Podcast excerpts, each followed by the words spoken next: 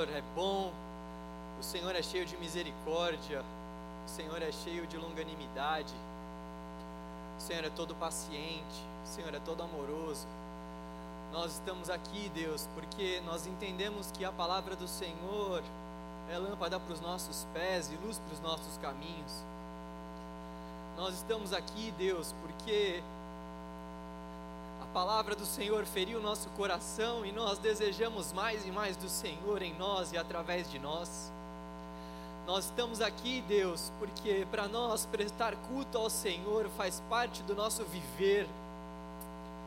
Nós não desassociamos o culto à nossa vida.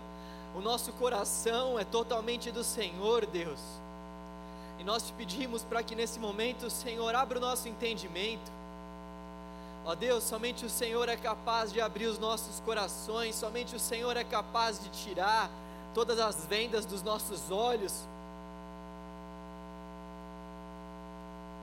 Ó Deus, somente o Senhor é poderoso, Deus, para fazer com que a Sua palavra penetre no nosso interior, a ponto de dividir as juntas e as medulas do nosso interior, Deus. Faça isso nessa noite, Senhor. Derrame poderosamente o Teu Espírito sobre nós. Encha-nos com o Espírito Santo da promessa. Encha-nos com o teu Espírito Consolador. Enche o nosso coração de esperança por meio da Sua palavra. Faça com que transborde do nosso coração mais amor pelo Teu texto, mais devoção, Senhor, ao Senhor Ó Deus, com que a tua palavra produza aqui no nosso coração, a começar pelo meu coração, frutos de arrependimento. Com que nós venhamos sair desse lugar totalmente transformados e impactados pelo teu evangelho, pelas verdades transformadoras do Senhor. Ó Deus, derrame poderosamente o avivamento sobre nós, Deus.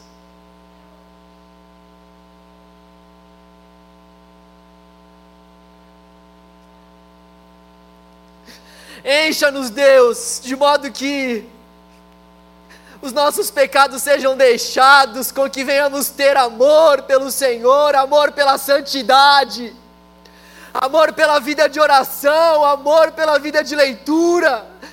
Encha-nos, Deus, de modo que, ó Deus, o canal Jovem marque a nossa geração de fato, e esse não seja simplesmente um slogan, mas seja uma verdade no nosso ministério, ó Deus. Encha-nos, ó Deus, nós te pedimos desesperadamente, nós estamos sedentos pelo Senhor. Nós estamos sedentos por aquilo que o Senhor pode gerar em nosso coração. Encha-nos, Deus. Traga vida aos nossos corações que estão mornos. Traga vida aos nossos corações que estão apáticos, inertes e secos. Nós desejamos por Ti, Senhor nós ansiamos, Pai, por mais e mais do Senhor. Nós ansiamos por Ti, Deus. Nosso coração está como uma terra seca, vem nos encher, Deus. Vem nos encher, Deus. Em nome de Jesus. Amém. Amém. Graças a Deus. O Senhor é bom. Aleluia.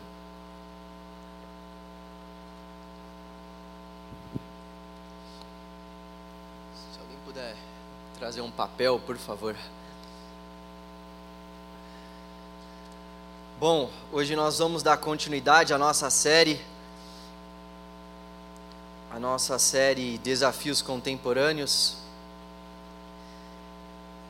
E mais uma vez nós estamos aqui ao redor da palavra do Senhor para que Ele fale com os nossos corações e para que o Evangelho possa criar raízes em nosso interior. É isso que de fato nós precisamos. Eu preciso de um papel agora, peraí. Obrigado.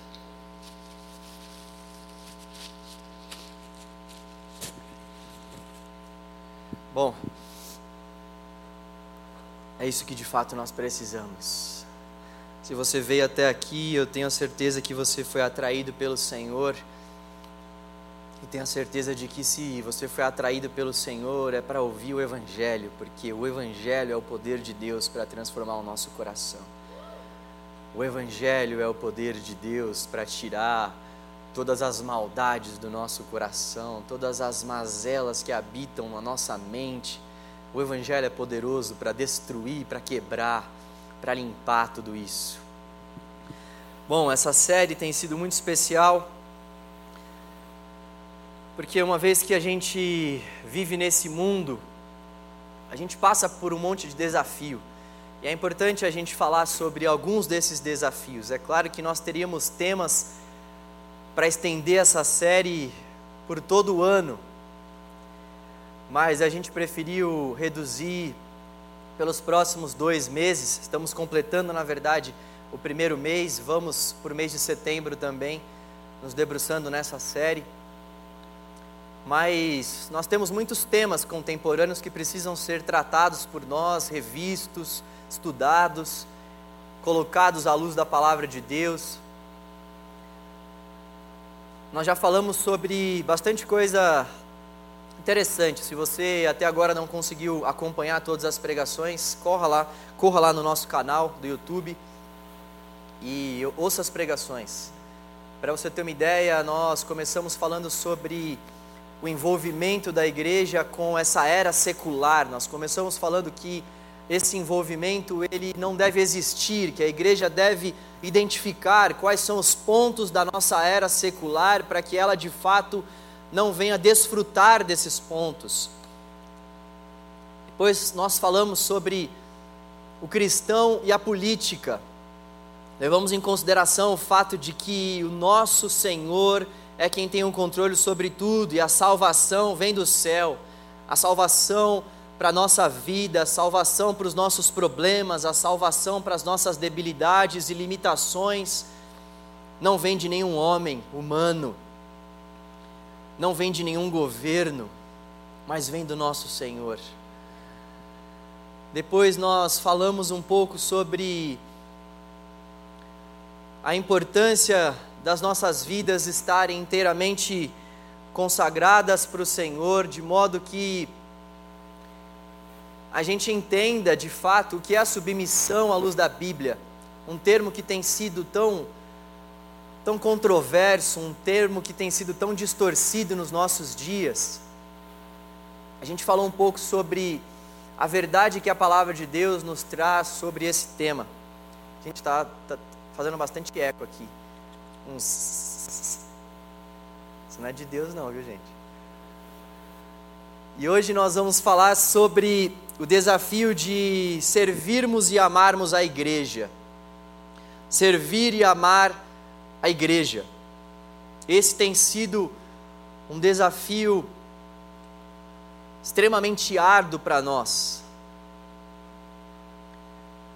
Uma das primeiras coisas que a gente ouve quando a gente chega na igreja, um dos verbos mais falados, logo quando você passa a frequentar a igreja é o verbo servir, é ou não é? A pessoa já te pega daqui, te pega dali, e aí, você canta, você toca, você prega, o que, que você faz?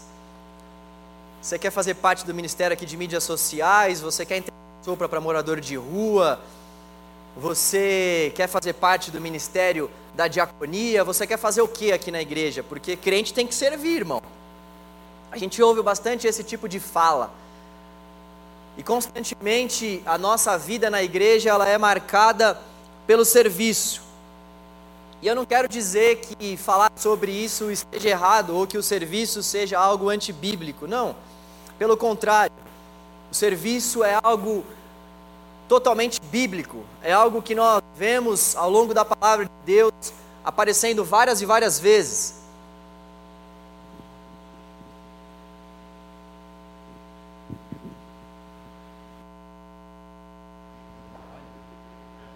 Alô? Alô é bom, né? Ai, Jesus. O inimigo não tem poder, gente. É...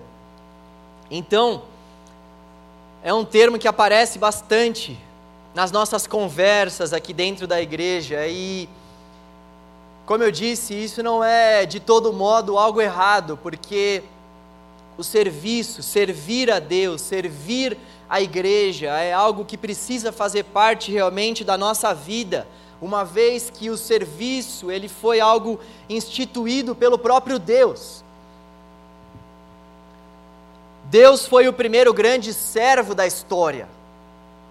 Jesus mesmo disse lá em Mateus 20, versículos 26 a 28, o seguinte: Quem quiser tornar-se importante entre vocês deverá ser servo, e quem quiser ser o primeiro deverá ser escravo, como filho do homem, que não veio para ser servido, mas para servir e dar a sua vida em resgate por muitos. O próprio Jesus, então, está nos chamando a atenção sobre o fato de que nós precisamos servir,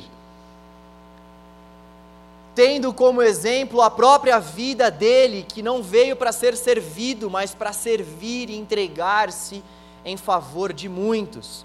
Nós vemos ao longo da palavra de Deus uma série de textos que também reforçam o fato de que a nossa vida deve ser uma vida que aponta para o serviço a Deus, para o serviço à igreja, para o serviço aos nossos irmãos na fé.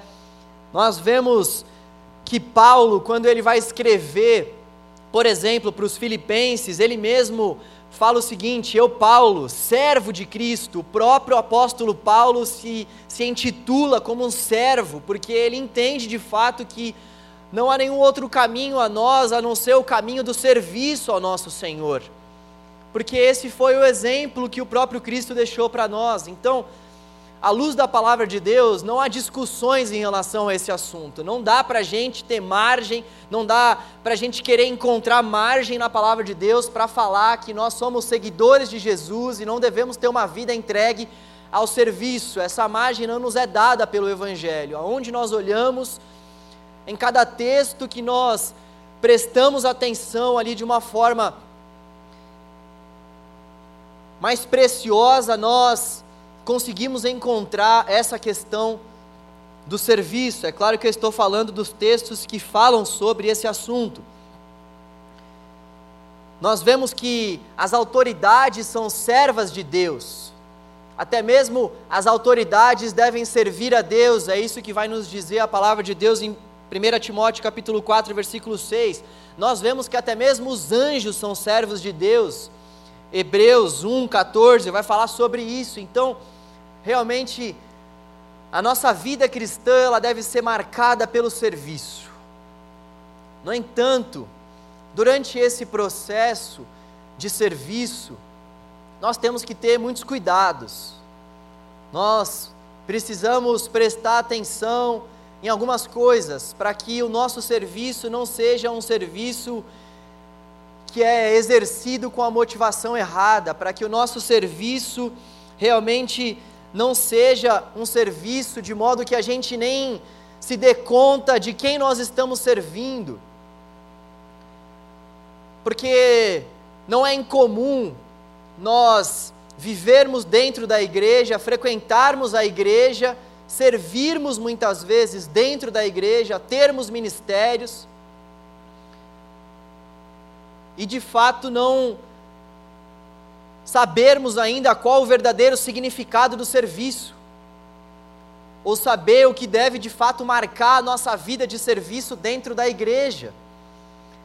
Nós precisamos tomar bastante cuidado a, a ponto de que a gente consiga discernir o que está habitando no nosso coração, que está nos levando a servir ao Senhor, a servir a igreja porque é muito fácil de nós distorcermos alguns propósitos relacionados ao serviço que não podem ser distorcidos. É muito fácil a gente, durante a nossa caminhada de serviço, negociarmos alguns princípios que de forma alguma podem ser negociados. Então, o serviço é uma marca de todo cristão, o serviço é uma das principais marcas da igreja foi uma das principais marcas do ministério de Cristo. No entanto, nós precisamos ter cuidado. Nós precisamos ter cuidado. Abra comigo a palavra do Senhor em 2 Coríntios, capítulo 5, a partir do versículo 14. 2 Coríntios 5, 14.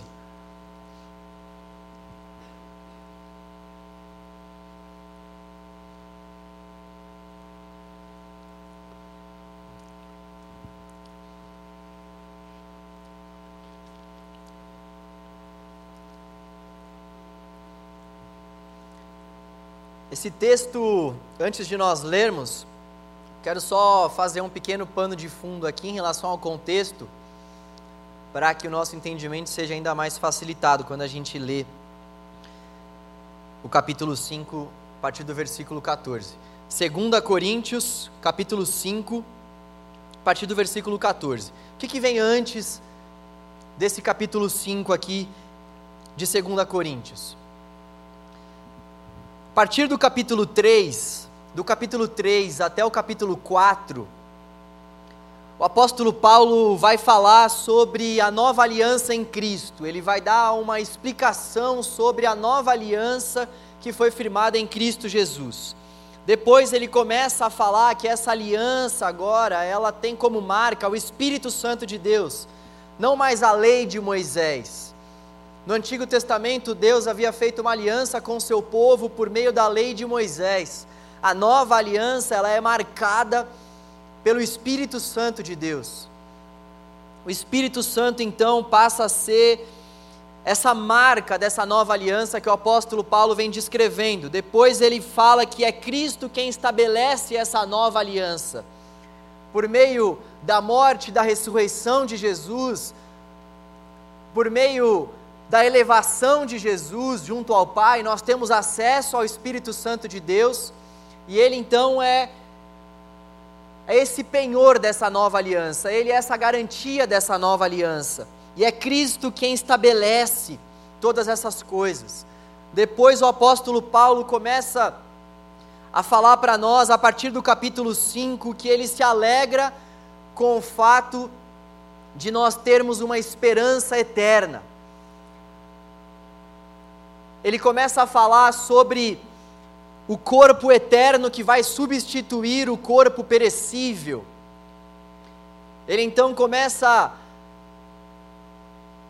a explicar sobre esse assunto que toma conta realmente da nossa existência, que envolve o fato de que esses nossos corpos perecíveis serão transformados, substituídos por corpos imperecíveis e gloriosos para a glória do nosso Senhor. E depois, a partir do versículo 11, o apóstolo Paulo começa a falar sobre o principal ministério da palavra de Deus, que é o ministério da reconciliação. Ele começa a falar que nós somos embaixadores de Cristo. É aqui que nós estamos. Vamos ler então a partir do versículo 15. E ele morreu por todos, para que aqueles que vivem já não vivam mais para si mesmos, mas para aquele que por eles morreu e ressuscitou. Esse versículo é o, um dos versículos mais importantes dessa perícope que nós vamos ler, porque por meio desse versículo nós podemos extrair o verdadeiro significado do serviço embora o apóstolo Paulo não esteja diretamente falando sobre o serviço, como eu disse, ele está falando sobre o fato de que nós somos embaixadores de uma mensagem. Nós vamos continuar aqui a nossa leitura, mas é importante nós entendermos que esse versículo aqui, além de ser um dos principais versículos dentro da palavra de Deus que falam para nós sobre o nosso propósito de vida aqui nessa terra, esse versículo também vai falar para nós sobre o verdadeiro significado do serviço. Vamos ler novamente. E ele morreu por todos, para que aqueles que vivem já não vivam mais para si mesmos, mas para aquele que por eles morreu e ressuscitou. De modo que de agora em diante, a ninguém mais consideramos do ponto de vista humano. Ainda que antes tenhamos considerado Cristo dessa forma, agora já não o consideramos assim. Portanto, se alguém está em Cristo, é nova criação as coisas antigas já passaram, eis que surgiram coisas novas. Tudo isso provém de Deus, que nos reconciliou consigo mesmo por meio de Cristo e nos deu o ministério da reconciliação. Ou seja, que Deus, em Cristo, estava reconciliando consigo o mundo, não levando em conta os pecados dos homens, e nos confiou a mensagem da reconciliação. Versículo 20: Portanto, somos embaixadores de Cristo como se Deus estivesse fazendo seu apelo por nosso intermédio. Por amor a Cristo, lhe suplicamos: reconciliem-se com Deus. Deus tornou pecado por nós aquele que não tinha pecado, para que nele nos tornássemos justiça de Deus. Esse é o ministério da reconciliação e o serviço, então, servir a Deus é não viver mais para nós mesmos, mas vivermos para aquele que por nós morreu e ressuscitou. É isso que é servir a Deus.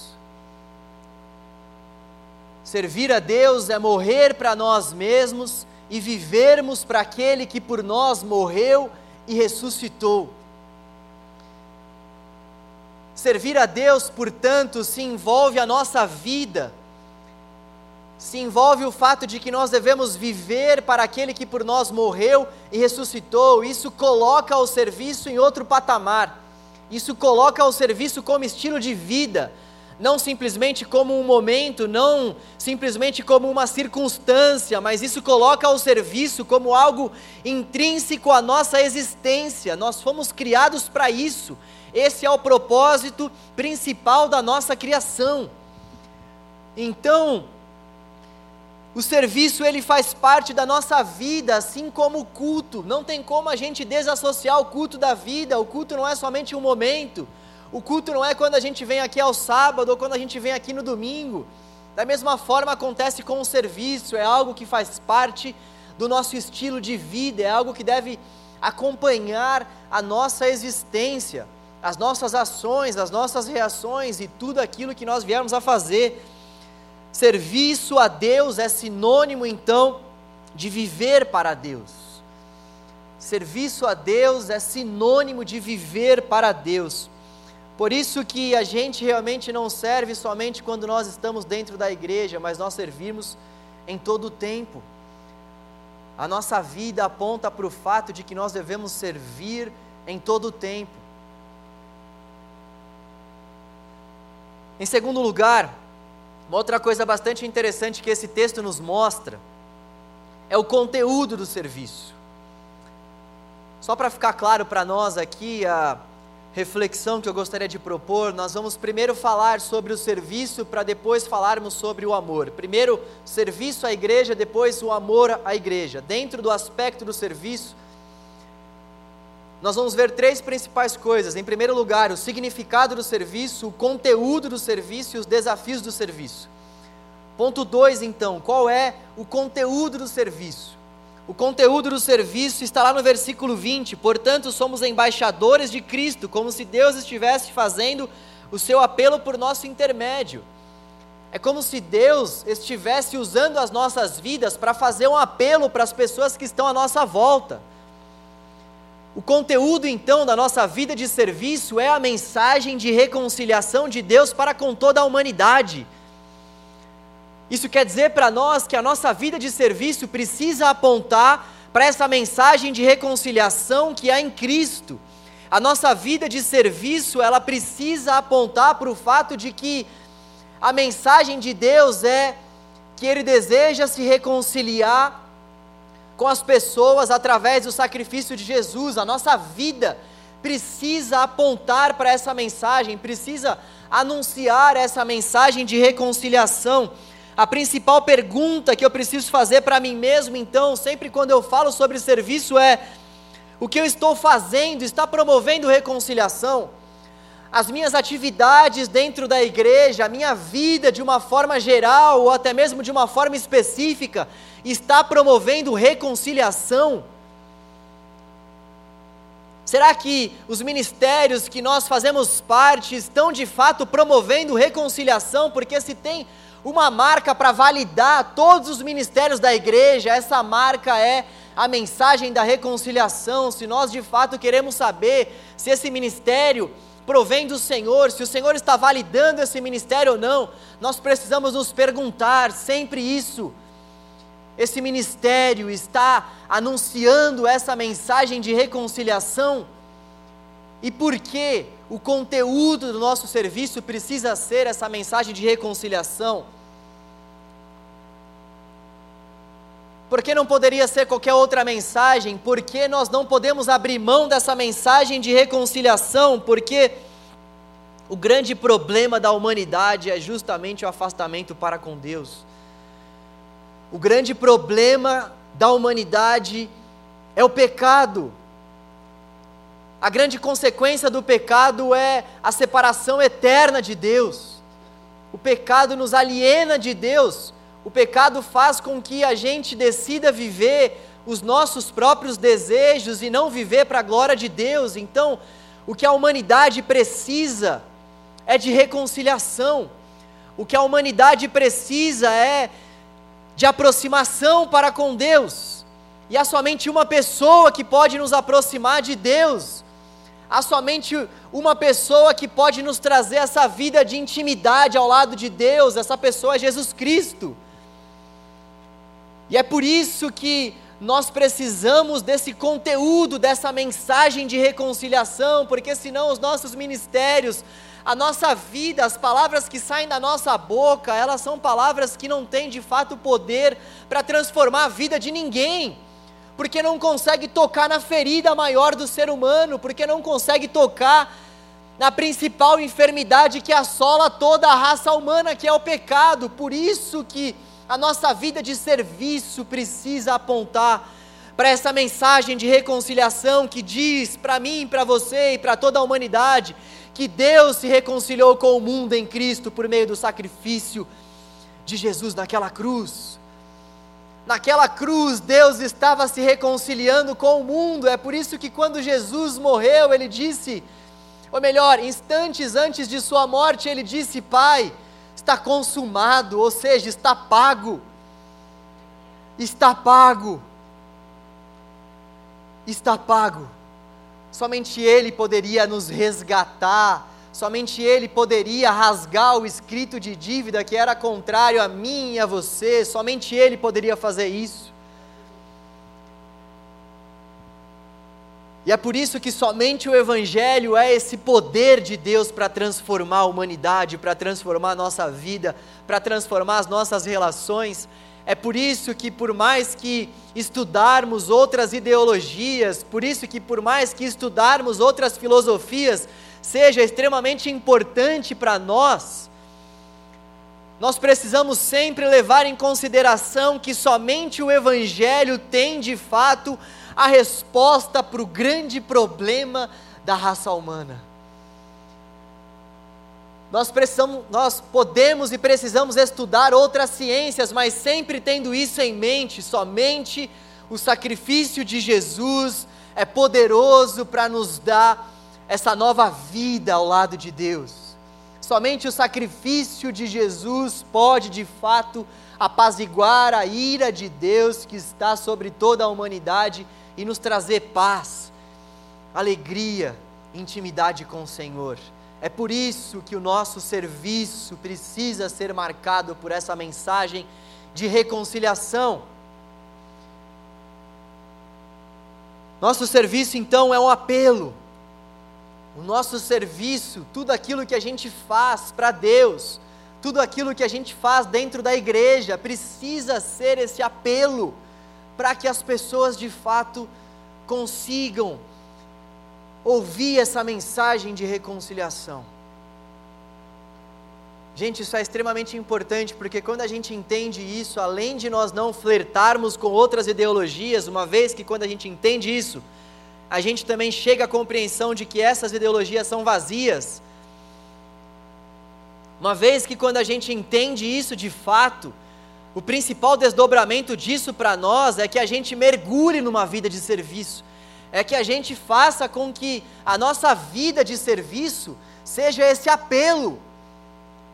Porque quando a gente entende isso, a gente entende o verdadeiro problema da humanidade. E a gente faz então com que a nossa vida, uma vez que a gente já tenha tido entendido. Peraí, uma vez que a gente já tenha entendido o verdadeiro significado do serviço, que é nós darmos a nossa vida para o Senhor, nós então não nos isentamos dessa nossa responsabilidade de entregar a nossa vida para o Senhor como um serviço a Ele, como um serviço à igreja, examinando essa nossa vida de serviço para ver se essa vida de serviço está contendo essa mensagem de reconciliação. Então, a pergunta a se fazer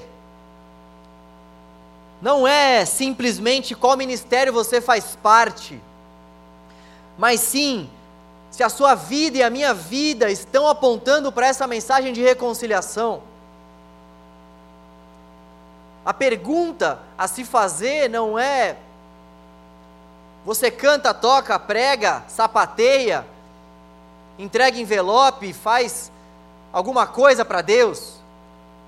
A pergunta que deve anteceder a qualquer pergunta que diz respeito ao serviço é: isso que de fato eu estou pensando em fazer para Deus contém essa mensagem de reconciliação? porque por muitas vezes a gente sai entrando em um monte de ministérios sem fazer essa pergunta crucial, e aí a gente corre um sério risco de achar que estamos servindo a Deus por meio dos nossos ministérios, mas na verdade nós não estamos. E falando um pouco sobre alguns desafios que envolvem o serviço, alguns desafios frente ao serviço, É importante de fato que a gente entenda que servir a Deus não é a mesma coisa que ser um ativista na casa de Deus. Servir a Deus não é vir aqui todos os dias. Servir a Deus não tem nada a ver com frequentar igreja, mas com ser igreja. E ser igreja tem a ver com o fato de que nós devemos morrer para nós mesmos e viver para aquele que morreu por nós e ressuscitou. Ser igreja envolve o fato de que a nossa vida de serviço precisa fazer um apelo precisa fazer um apelo para que as pessoas se reconciliem com Deus. Algumas pessoas passam mais tempo na igreja do que com Deus. Você acredita nisso? Algumas pessoas passam mais tempo na igreja do que com o próprio Deus. E acham que pelo fato de estarem aqui dentro da igreja estão com Deus. São coisas totalmente diferentes nós servirmos a Deus, nós estarmos tendo uma vida de profundidade, de intimidade com Deus, uma vida de busca ao Senhor, isso é uma coisa, e vir para a igreja é uma outra coisa, que pode cooperar com a nossa busca, mas que não necessariamente tem a ver com a mesma. Nós não podemos confundir serviço com ativismo.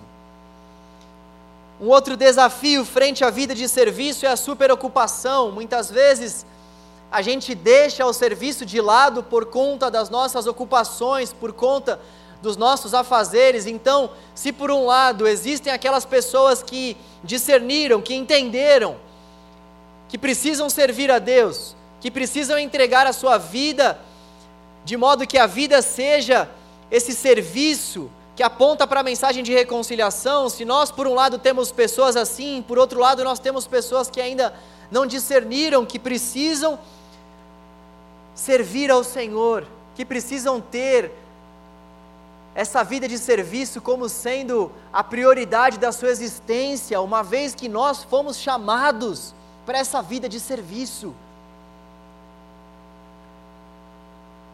Então, nós temos que constantemente, a gente fala bastante sobre isso aqui no canal Jovem, essa deve ser uma prática diária examinar o nosso coração e ver se alguma coisa que nós estamos fazendo que está desalinhando a nossa vida dessa vida de serviço, porque se a nossa vida não estiver de fato voltada para o serviço à igreja, com certeza nós precisamos rever o nosso propósito e rever as nossas atividades se nós estamos tendo tempo para fazer uma série de coisas e não estamos, ten, não estamos tendo tempo para servir a igreja, há algo de errado com a nossa vida para com Deus. Algo que nós precisamos mudar, algo que nós precisamos mexer. Se nós temos tempo para tudo e não conseguimos colocar o reino de Deus como primeiro em nossas atividades, em nossos pensamentos, em nossos afazeres, nós caímos num outro desafio, que é o desafio da idolatria. Se nós estamos tendo outros outros deuses, se nós estamos tendo outras preferências, outras prioridades, isso tem nome. E o nome disso é ídolo. nós então estamos construindo ídolos na nossa vida. Esse é um outro desafio para uma vida de serviço, os ídolos que nós vamos construindo ao longo da nossa caminhada, a ponto de que quando a gente se dá conta, nós já estamos servindo a tantos outros deuses, a tantos outros ídolos e não estamos servindo ao único Deus verdadeiro. Então, a idolatria é um outro ponto de cuidado para nós quando nós falamos sobre uma vida de serviço. E um outro ponto que eu listei aqui é a falta de amor. A falta de amor muitas vezes faz com que a gente não sirva a igreja. A falta de amor. A falta de amor. A resposta de Deus para o mundo que sofre não é o céu e não o milagre, porque o céu é um lugar onde não há sofrimento. A resposta de Deus para o mundo que sofre é a igreja. Quando nós falamos sobre essa falta de amor que faz com que nós não tenhamos uma vida de serviço, nós estamos tocando em um outro ponto que é extremamente importante. Esse amor que a gente jamais pode deixar com que apague pela igreja. Nós precisamos amar a igreja, porque a igreja é essa agência transformadora de Deus para a humanidade. A resposta de Deus para o mundo que está sofrendo é a igreja. A resposta de Deus para o mundo que sofre é a igreja. É por isso que o apóstolo Paulo vai dizer: aonde estão os filhos do Senhor? Aonde estão esses filhos do Senhor? que precisam clamar, que precisam de fato anunciar que a salvação em Cristo, que precisam anunciar que a igreja é esse corpo, esse corpo do próprio Cristo, no qual nós precisamos estar inseridos. A igreja é essa agência transformadora de Deus para a humanidade. A igreja, ela é relatada em grande parte das vezes, ao longo da palavra de Deus, como sendo o corpo de Cristo. E essa analogia ela é fantástica para nós, porque ela vai nos dizer acerca de quem é o cabeça desse, desse corpo, que é o próprio Cristo, e ela vai falar para nós também que nós estamos inseridos nesse corpo. Quando a palavra de Deus vai falar que a igreja é um corpo, e vai falar que nós fazemos parte desse corpo. A palavra de Deus está nos dizendo que não há vida cristã longe desse corpo, que não há vida cristã afastada desse corpo que é a igreja. Não tem como então nós falarmos que nós estamos servindo a Deus se nós não tivermos inseridos em uma igreja. Não tem como nós falarmos que nós somos seguidores de Jesus se nós não tivermos inseridos, inseridos em uma comunidade de fé que professa Jesus como Senhor, que tem Jesus como cabeça do corpo. Nós fazemos parte de um corpo, não há vida em desalinhamento com esse corpo, não há como a gente desassociar a nossa vida da igreja. Porque nós exercemos a nossa vida, nós exercemos o nosso serviço aí fora, mas principalmente também na igreja, uns para com os outros. É aqui que a gente dá outra face, é aqui que principalmente a gente ama uns aos outros, é aqui que principalmente a gente é humilde uns com os outros, que a gente se alegra com os que se alegram, que a gente chora com, as, com aqueles que estão chorando. É aqui que nós colocamos os nossos dons e talentos à disposição do Senhor para edificação do corpo. Então não há como nós falarmos que nós servimos a Deus se nós não estivermos inseridos em um corpo. E é claro, não me entenda mal, eu não estou me referindo àquelas pessoas que, por motivos verdadeiros, precisam trocar de igreja, não, não tem a ver com isso. Tem a ver com a nossa compreensão de que nós precisamos fazer parte de um corpo, ainda que você tenha que, por motivos verdadeiros, trocar de igreja. esse é um assunto para uma outra palavra, mas ainda que você tenha que trocar de igreja, o que está em xeque aqui é que a nossa vida precisa realmente ser uma vida vivida dentro do corpo. Nós precisamos ter essa compreensão de que Deus nos chamou para fazermos parte de um corpo.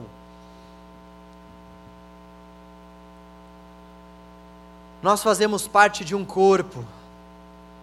Colossenses 1,18 vai relatar que Cristo é o cabeça desse corpo. Romanos 12, versículos 4 e 5 diz o seguinte: você não precisa abrir. Da mesma forma que o nosso corpo tem vários membros e cada membro uma função específica, assim é também o corpo de Cristo. Somos membros diferentes do mesmo corpo e todos pertencemos uns aos outros. Não há então como nós dizermos assim: Eu sou a igreja. Que igreja você é? Só se for a comunidade de Satanás.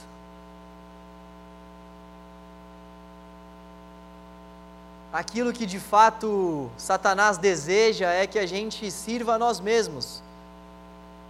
A gente muitas vezes acha que o nosso adversário vai vir com um tridente sobre nós, sendo que na verdade a principal cilada que nós temos é acharmos que a gente se basta. Esse foi o principal pecado dos nossos pais, Adão e Eva.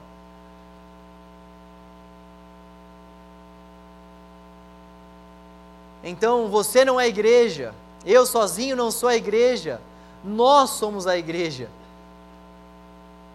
O texto não usa a primeira do singular, mas a primeira do plural. Nós somos esse corpo, nós, bem ajustados, unidos, nós, cada um discernindo o seu papel, nós vamos ajudando uns aos outros, nós vamos caminhando para a glória de Cristo, nós vamos evidenciando o serviço que aponta para essa mensagem de reconciliação, o Espírito Santo vai consolando uns aos outros, vai distribuindo dons sobre nós e nós vamos caminhando nessa terra.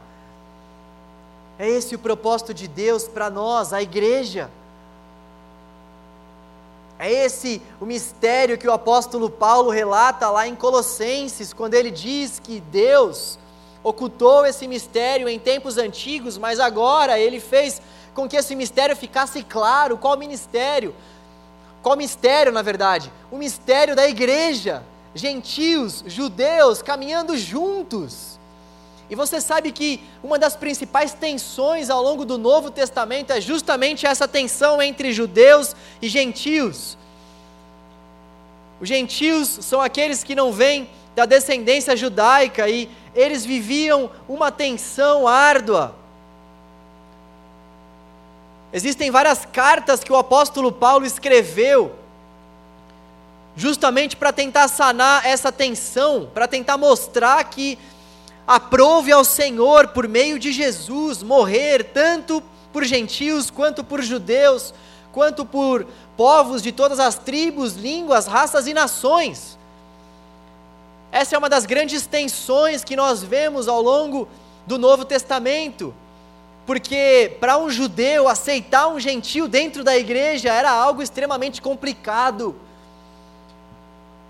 Tenta fazer comigo uma leitura e usar os óculos lá do primeiro século. Olha só quem eram os judeus. Os judeus, eles eram aqueles caras que se achavam, eles se achavam os detentores das promessas de Deus, eles se achavam os maiorais, porque o próprio Cristo veio dessa descendência. No entanto, eles não entendiam que tudo que havia acontecido com eles era simplesmente para que a graça e a misericórdia do Senhor se tornassem visíveis por meio deles, mas não para que eles retivessem algo, não para que eles se vangloriassem por algo. E eles não conseguiam entender, em sua maioria, esse mistério de Deus. E é muito importante a gente entender isso, porque diante desse contexto, diante desse contexto que se passa todo todo esse Novo Testamento é que nós recebemos esse tipo de exortação que diz para nós: ei, vocês são um corpo, vocês são um corpo. Cristo é o cabeça, um é mão, o outro é pé, o outro é joelho, o outro é estômago.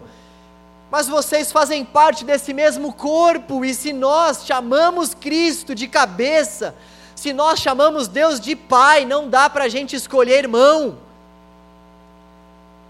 Se nós chamamos Deus de Pai,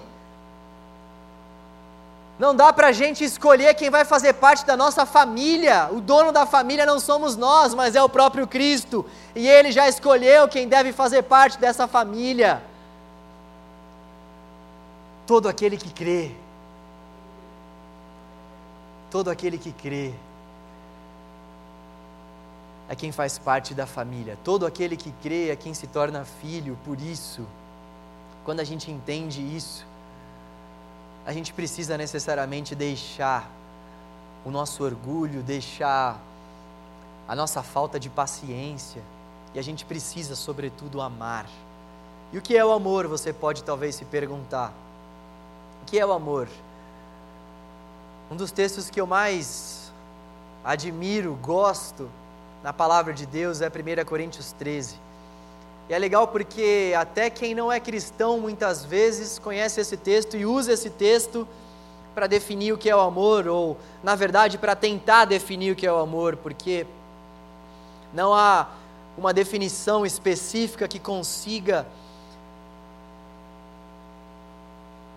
alcançar uma definição completa sobre uma palavra tão, tão complexa. A palavra de Deus, para mim, ela é a que mais chega perto de uma definição para o amor. Antes de nós lermos 1 Coríntios 13, eu só não quero que a gente perca de vista o fio da meada, que é a linha de raciocínio. O tema dessa mensagem é, dentro desse tema maior dos desafios contemporâneos, é servir e amar a igreja. Esse é o nosso tema. Nós vimos até então que nós precisamos discernir o significado do serviço e o conteúdo do serviço e os desafios desse serviço. Puxando um gancho em relação aos desafios do serviço, nós começamos a falar sobre o amor. O amor que nós devemos ter pela igreja, o amor que nós devemos ter pelo corpo, porque a igreja, afinal de contas, é esse corpo. E agora então nós vamos buscar entender o que é realmente o amor, para também entender como deve ser esse nosso amor para com a igreja. Quais devem ser as marcas desse nosso amor pela igreja? Amor não é sentimento aos olhos da palavra de Deus. Leia, leia comigo 1 Coríntios 13. A partir do versículo 4, versículo 4 a 8. 1 Coríntios 13.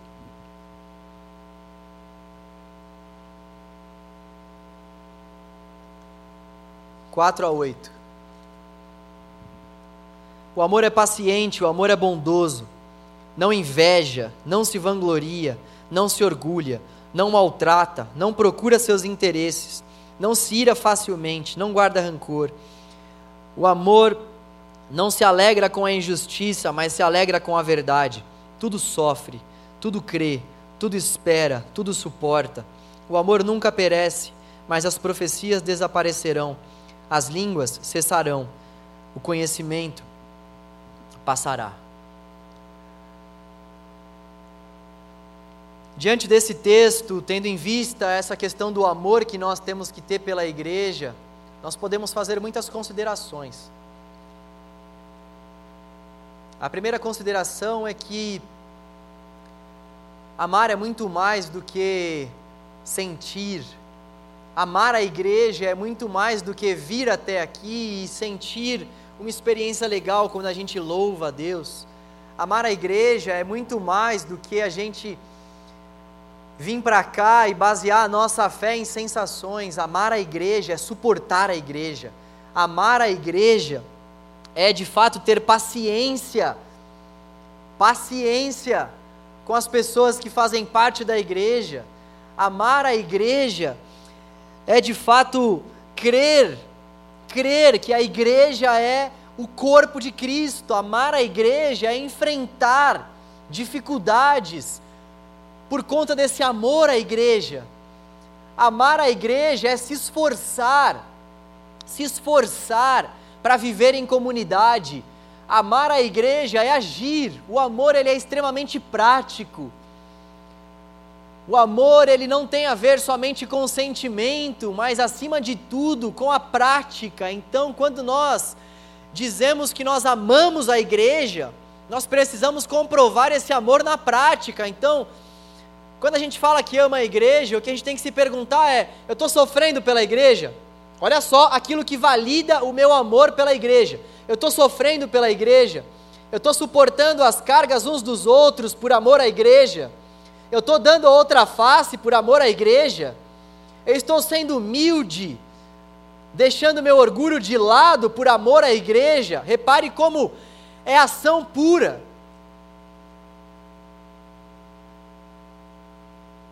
É ação pura.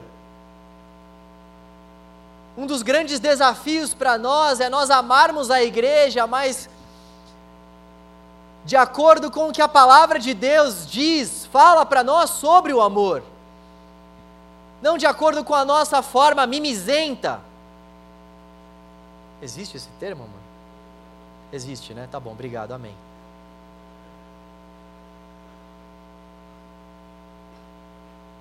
Amar a igreja é entender que a beleza na vida em comunidade, a beleza na vida em comunidade, como eu gosto dessa frase, a beleza na vida em comunidade. E galera, quando a gente entende isso, a gente entende algo maravilhoso. Quando a gente começa a entender que de fato a gente não vem para cá simplesmente para frequentar culto, que a gente não vem aqui só para nos reunirmos com os nossos clãs. Quando a gente entende que a beleza, sim, na vida daquele irmão que é limitado, que a beleza, sim, na vida daquele irmão que é mais chatinho, que a beleza, sim, na vida daquele irmão que passa por algumas dificuldades que eu já não passo mais, quando a gente começa a olhar para as pessoas que compõem a igreja com esse olhar de misericórdia, de graça, de amor, quando a gente começa a enxergar a beleza do agir do Espírito Santo de Deus nessas vidas, com histórias totalmente diferentes, com formações diferentes, com famílias diferentes, quando a gente começa a enxergar isso e ver que o Senhor começa a operar na vida do João, na vida da Paula, na vida do Pedro, na vida da Ruth, na vida da Gabi aqui e ali, isso vai nos edificando. Isso vai fazendo com que a gente queira se aproximar uns dos outros, isso vai fazendo com que, de fato, a gente viva uma vida em comunidade.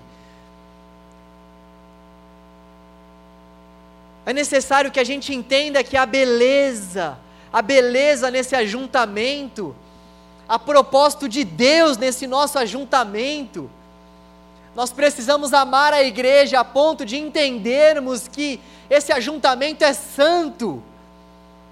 Não porque nós somos bons, não porque nós somos santos, mas porque o nosso Deus é quem opera tudo em todos porque nós fazemos parte desse corpo que tem o santo como cabeça, e nós, uma vez estando, uma vez que nós estamos inseridos nesse corpo, nós passamos a desfrutar das bênçãos que envolvem a vida daqueles que passam, que vivem dentro desse corpo. E não somente por conta das bênçãos, mas porque também fazer parte desse corpo, estar inserido nesse corpo, Amar a igreja transforma o nosso coração, transforma a nossa vida, transforma o nosso propósito de existência. Quando eu começo a amar as pessoas que compõem a igreja de Jesus, aí sim eu começo a desfrutar da paz que excede todo entendimento, aí sim eu começo a ter uma vida de plenitude em Cristo porque eu começo a olhar para o meu irmão como um semelhante, eu começo a olhar para o meu irmão como alguém que foi alvo do sacrifício e do amor de Deus na cruz.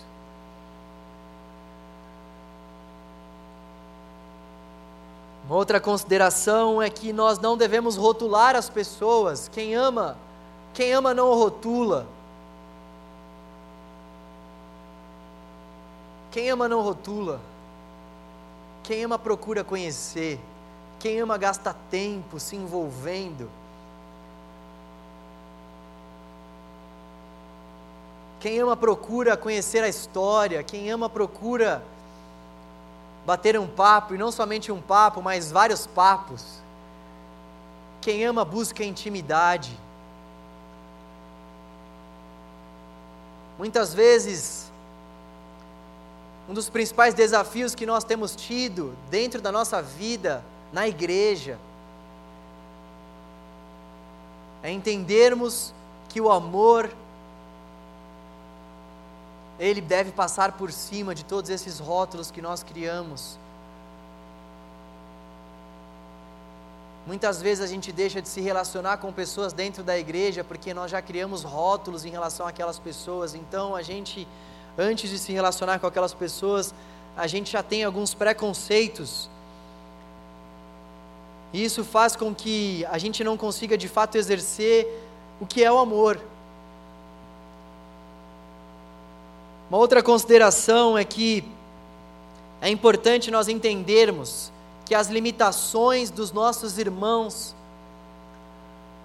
são oportunidades para que a gente exerça o nosso ministério. As limitações das pessoas que estão à nossa volta são oportunidades para a gente exercer o ministério que Deus tem nos confiado. Você já imaginou se a gente encarasse as limitações das pessoas que estão aqui dessa forma? Você já imaginou se a gente encarasse as limitações das pessoas que nos cercam aqui na igreja, na nossa comunidade, dessa forma, enxergando que por meio de cada limitação, por meio de cada debilidade, Deus deseja me usar?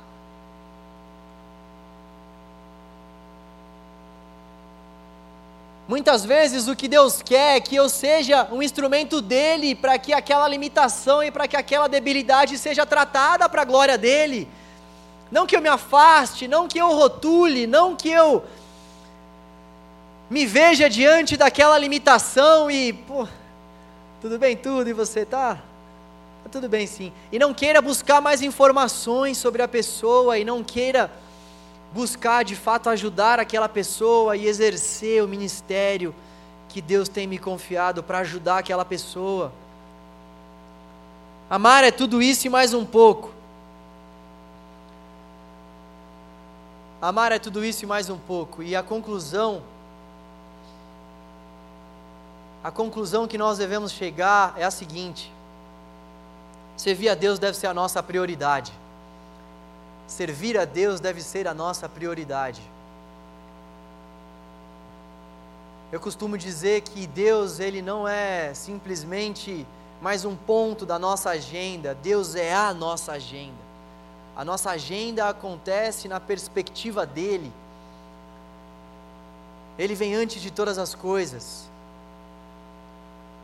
Deus precisa ser a nossa prioridade. Se você não está servindo ao Senhor, se você não está servindo à igreja, reveja isso.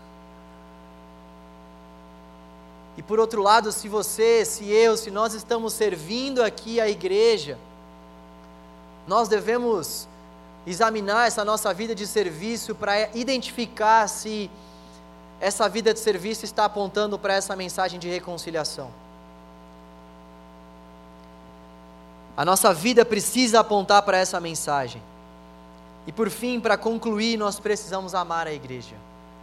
Precisamos aprender a amar a igreja. Gente, há tantos desigrejados por aí, há tantas pessoas que já não conseguem mais amarem a igreja e desistem, acabam pulando de igreja em igreja e não conseguem se firmar.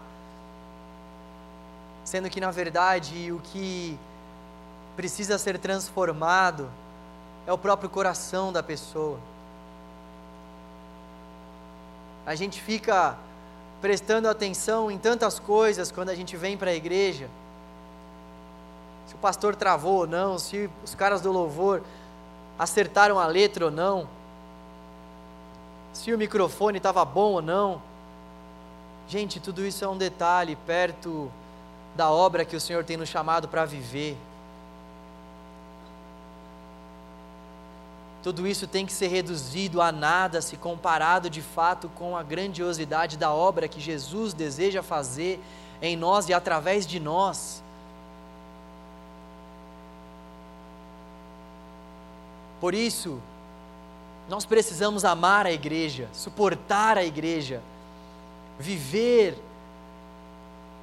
ajudando a igreja, viver entregando a nossa vida a Cristo, entregar a vida a Cristo é entregar a vida realmente de modo que a nossa vida esteja inserida dentro do corpo, não a vida, não a vida cristã afastada do corpo.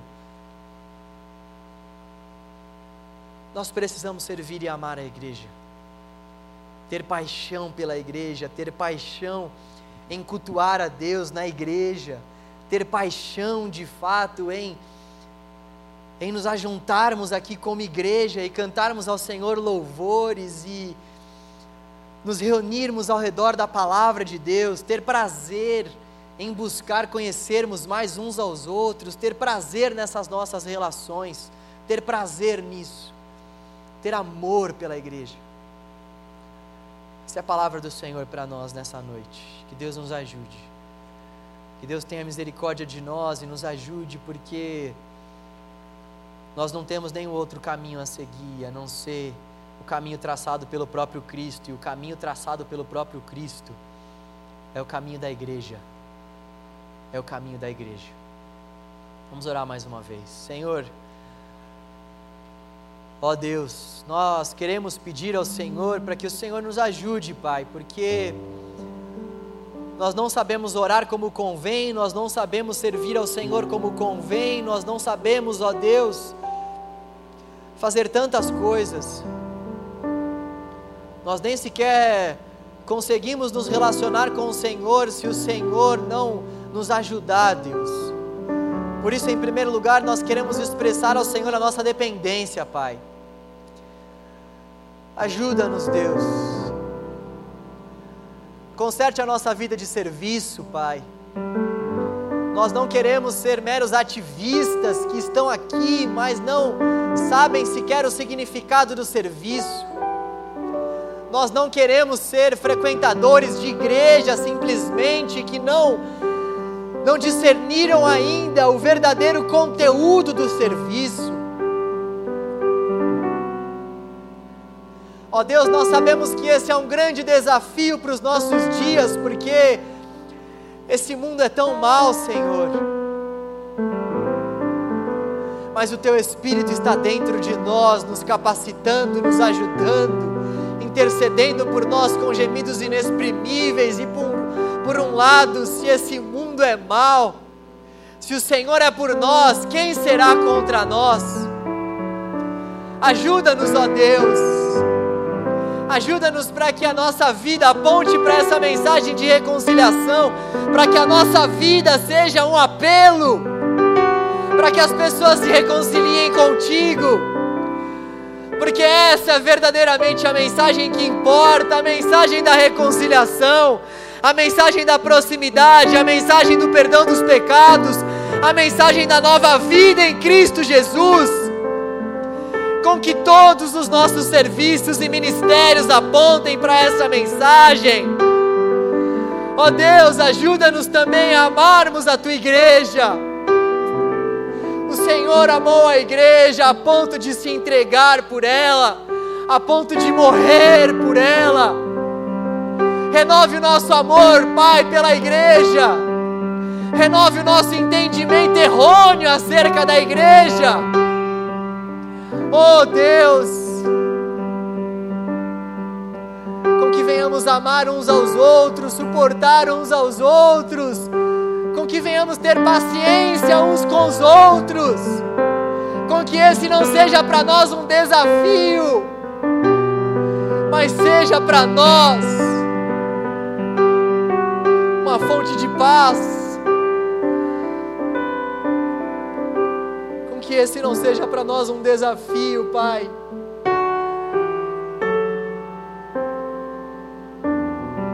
Mas uma forma de nós nos assemelharmos ao nosso Senhor. Oh Deus.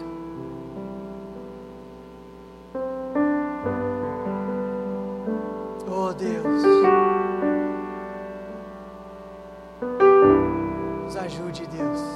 Senhor nada nós podemos fazer.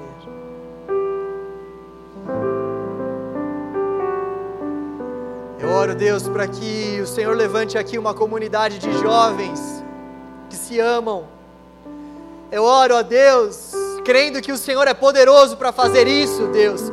Levante aqui, Pai, uma comunidade de verdadeiros adoradores, de pessoas que de fato se amam, porque, ó Deus, as máscaras cansam. Porque, ó Deus, a vida de rótulo cansa.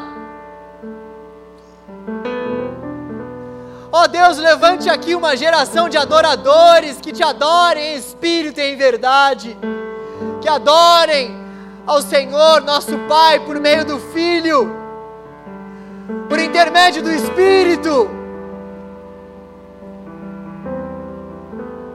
Ó Deus,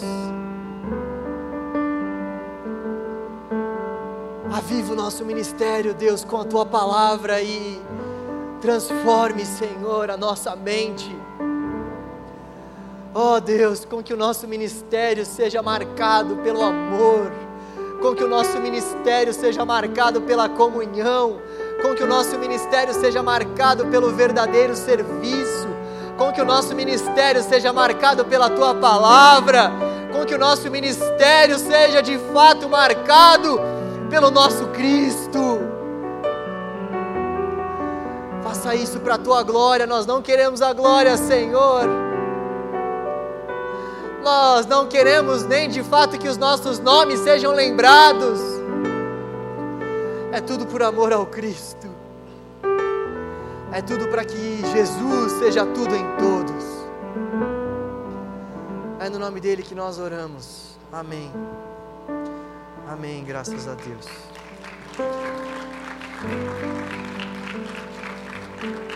Bom, a série vai continuar. No sábado que vem, nós vamos falar sobre etnias, preconceito e o reino de Deus.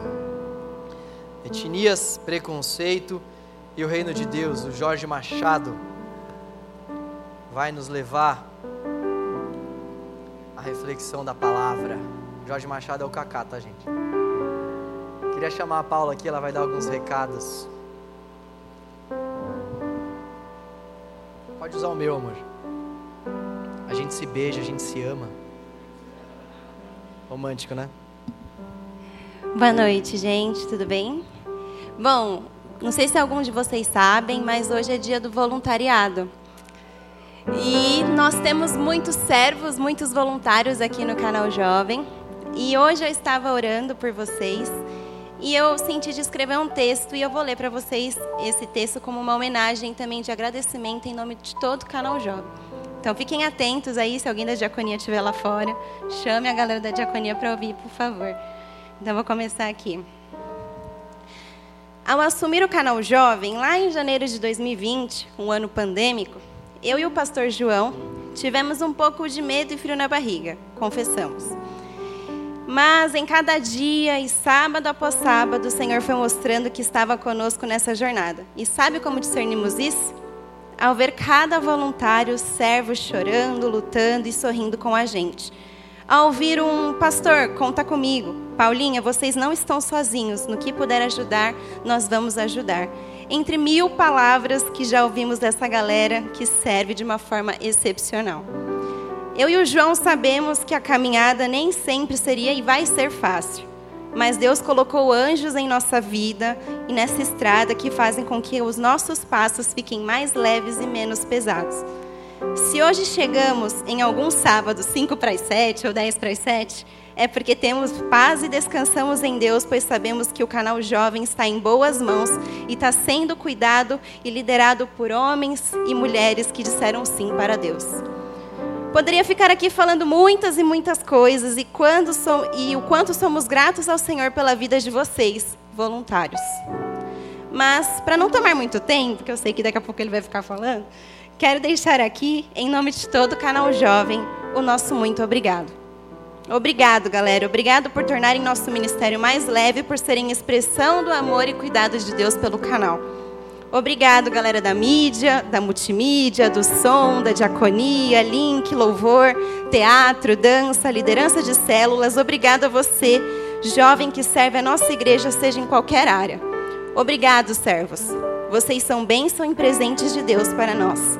E finalizo com o versículo tema de 2021 da nossa igreja.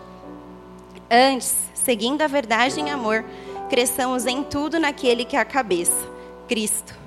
Dele todo o corpo, ajustado e unido pelo auxílio de todas as juntas, cresce e edifica-se a si mesmo em amor, na medida que cada parte realiza a sua função. E vocês realizam essa função com muito e muito êxito. E obrigada, gente. Nós amamos vocês. Eu queria que nós aplaudíssemos a Deus pela vida dos jovens que se voluntariaram no canal Jovem. Então eu queria que a gente levantasse e orasse por eles nesse momento. Queria que a galera do louvor ficasse aqui como representatividade de toda a galera que serve. Pedir para vocês ficarem aqui no meinho. Paulo pode vir mais para cá. Queria que vocês estendessem as mãos, pensando que eles estão representando os mais 30 jovens que fazem aqui o canal Jovem acontecer. Amém? Senhor, nós somos gratos a Ti pela vida de cada jovem que escolheu te servir, Senhor. Eles não estão servindo a Paula nem o João, eles estão servindo ao Senhor antes de qualquer coisa, Pai. Obrigada, Senhor. Estou aqui orando emocionada, porque sei que o Senhor os escolheu, o Senhor os chamou e eles estão aqui, Senhor. Eles poderiam estar em qualquer lugar, mas eles estão aqui na sua casa, te adorando, te servindo, Senhor, da, da forma mais bonita e mais linda possível, Deus. Nossa oração é para que o Senhor os abençoe, para que o Senhor os fortaleça, para que o Senhor os renove, Pai. Vista eles com as, tuas com as suas armaduras, Pai, e que eles possam se sentir amados, Senhor, por nós, por todo todo o canal jovem, inclusive pelo Senhor, Pai. Obrigada, Senhor. Obrigada por esses jovens, Senhor, que desde o início estão aqui com a gente, Senhor, uns muito antes de eu e o João estarmos aqui, Pai. Nós te agradecemos, Senhor. Agradecemos e pedimos para que o Senhor envie mais jovens ainda, Senhor. Que com esta palavra o Senhor venha despertar, Senhor, o canal jovem, para servir não só o canal, mas a Igreja Batista do Povo e todo, Senhor, e todo São Paulo e todo o Brasil, Pai. É isso que nós te pedimos pedimos e é isso que nós oramos em nome de Jesus. Amém. E se você quer fazer parte de algum dos nossos ministérios, procure a gente que vai ser um prazer te receber. Amém? Valeu, valeu! Que o amor de Deus, a graça do nosso Senhor e Salvador Jesus Cristo e as doces consolações do Espírito Santo de Deus nos acompanhem para hoje e para todo sempre. Amém. Valeu, valeu!